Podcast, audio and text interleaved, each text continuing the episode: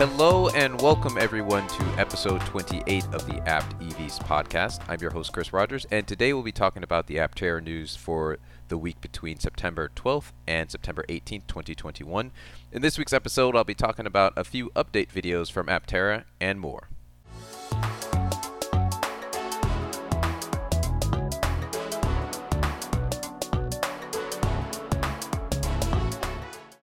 Hello, I hope everyone had a great week. I'm glad to be back to our regularly scheduled programming. There is a, a, a, pretty good response to last week's episode, the conversation with Michael Wu from Converge Strategies, and, and I hope you all enjoyed that.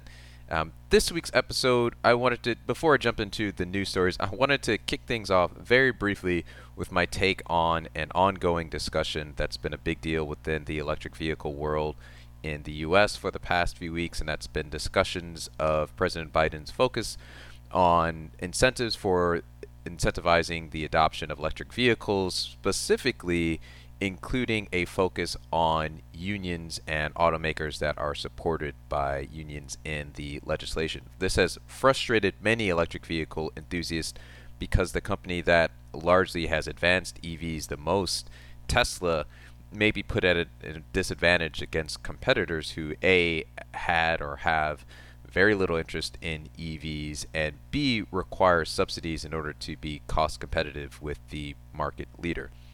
And so, just a few quick thoughts that I had. First, I believe that expressly bringing unionized auto workers and making accommodations for them in this legislation is unequivocally a good thing because it helps to align the interests of a very politically active group with the clean energy transition. If we want people to start driving EVs, then we need that the hundreds of thousands of workers and the millions of people that they support to either be on board with electric vehicles or at least neutral to the idea instead of fighting against it. In short, if Biden is able to get auto workers on board with EVs, it will put more long term pressure on auto dealers, the fossil fuel industry, and everyone and anyone who's currently fighting against EVs.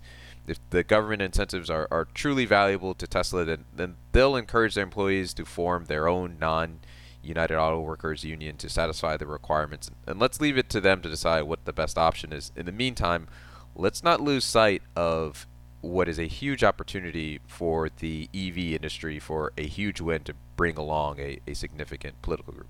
Next up, kicking off this uh, update for the week this is actually from a couple weeks ago. I wanted to talk about the the new entry in Aptera's Maker series, this one focusing on solar. The video featured a stylish and appropriately sunglassed and as yet unnamed solar mechanical lead for Aptera, who spoke about engineering and development of the solar modules that feature quite prominently in Aptera. And as someone who works in the solar industry, it was interesting to learn about what Aptera focus on in the design of their vehicles.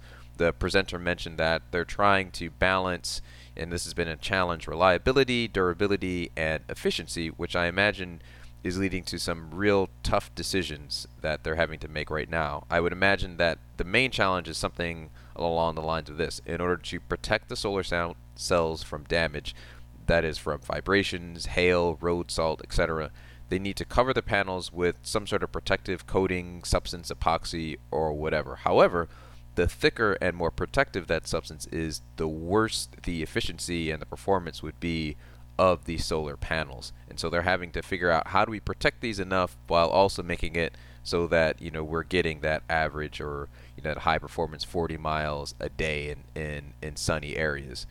He the the presenter also mentioned um, uh, reflectance, which is something that I, I hadn't even considered. You know, there are probably restrictions and regulations on how reflective a material can be on a car. You know, for example, you can't put mirrors on a car, which would also impact perhaps the design of the, the solar cells. Maybe not, but you know, I can imagine that's a consideration when they're trying to cram on as much as they can there, and that would lead to further design challenges. And all of those considerations are balanced against what was, for me, the coolest reveal in the video, which is that Aptera expects the solar cells to be changeable and upgradable by users. That is, as efficiency improves of solar cells, you could potentially, in five years, 10 years, eh, bring your Aptera into a shop and bump up the expected miles per day from 40 miles to 50 or, or 60 miles. And I have no idea how they're going to manage to make cells that are ultra durable, perform well,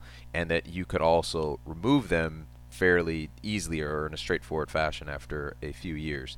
Overall, I'm excited to learn more as the company moves closer to launch about the solar design.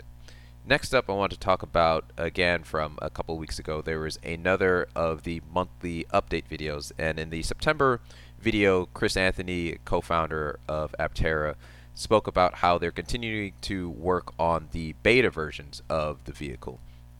Uh, they've completed all body tooling for the the beta vehicle, apparently including um, suspension, glazing, enclosures, and refining the interior and electrical systems in the car. And I, I can't I can't claim to fully understand what that means. Um, I guess the the tooling for suspension, glazing, and enclosures, but that's good to hear that they're continuing to move forward in preparing for manufacture of the vehicle.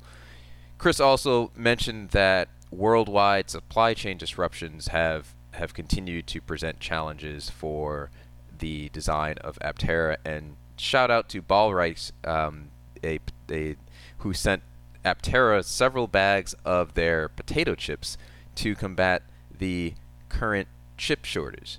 But um, Chris Anthony also spoke about the hiring of the new vice president of production and procurement, Pablo Ucar, who will be bringing experience from SpaceX and Faraday Future and that's something that was, was spoken about a, a few weeks ago.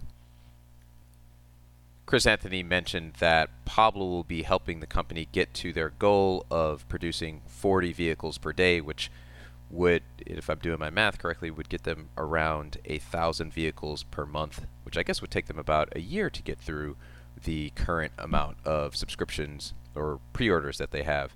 They're also continuing to develop their modular manufacturing approach that will allow components to be built in small stations that are reconfigurable, and that sounds exciting.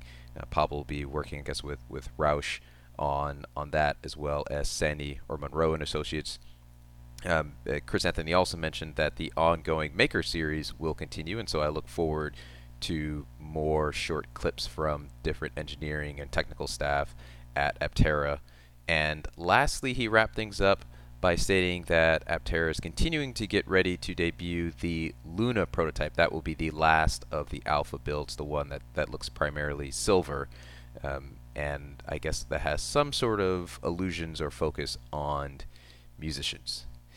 And for the last story of the the this episode, I want to talk about a 15-year-old recording that I just discovered, uh, courtesy of last week's guest Michael Wu, from that features Amory Lovins, who is the chairman of the Rocky Mountain Institute and who's discussing the hypercar of the future. It's a, a conversation. I'm going to include the link to this in the show notes from December 2006, although it's focused on arguments that he made in a book called Winning the Oil Endgame that came out in a year earlier in 2005. And the the relevance to Aptera enthusiasts and the reason why I'm recommending it, including the link, is that the the bulk of his talk is about how the U.S. could eliminate its need for oil by transitioning transitioning the auto industry to hyper efficient, lightweight vehicles built with composite materials. Um, he even talks about how capital costs could be reduced because the lightweight human positionable vehicles would be cheaper to to make it. In, in other words, he's basically describing Aptera before Aptera. It's a, a fun 30 minute listen, um, you know, to just to hear about him theorizing of of how you could do this and what it would be like. Um, and Aptera is the company that's basically making that a reality. I, I, guess I would say, to the extent to which I could critique a, a 15 year old recording, is is that you know I, I would say that you know his he was a bit more optimistic than I would have been, and that he has proven to be about the auto industry's desire to, you know, either be eager or interested at all in making any sort of changes that would lead to you know more efficient vehicle design. You know, in fact, as as we learned very just this year from the settlement with the EU, Volkswagen, Mercedes, Daimler uh, specifically colluded not to compete on areas of clean emission technology, and so I guess his prediction that you know that that they would be interested in this in any way, shape, or form seems seems very much off.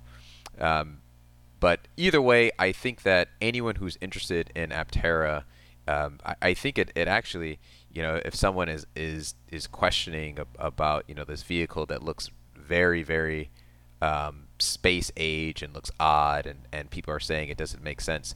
Amory Lovins is a very respected thinker, uh, a respected individual who, who's very knowledgeable on all things energy. And you could basically send them this 30 minute video, if you didn't send them a link to this podcast, that would explain you know what Aptera is, why it's a good idea, and why I believe that you know the technology that, that it's putting forward really is the future and that they they really have a, a huge opportunity to, to shake things up.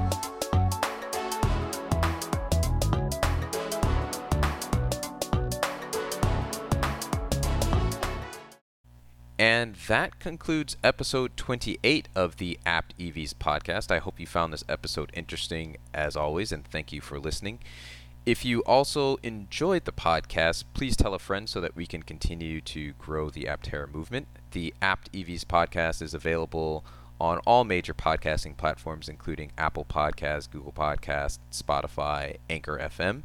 Uh, if you have any questions or feedback, including corrections, please send those to aptevspodcast at gmail.com, or you can find me on Twitter at apt underscore evs podcast. You can also send me audio messages through the podcasting website on either mobile or, or desktop.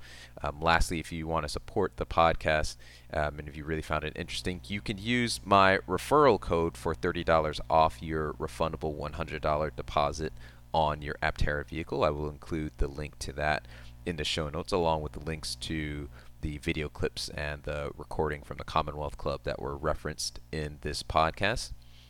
Thank you to OS50 for the song Movies, and in the words of Jeff Kanata, think about what you put out into the world. Make it a better place.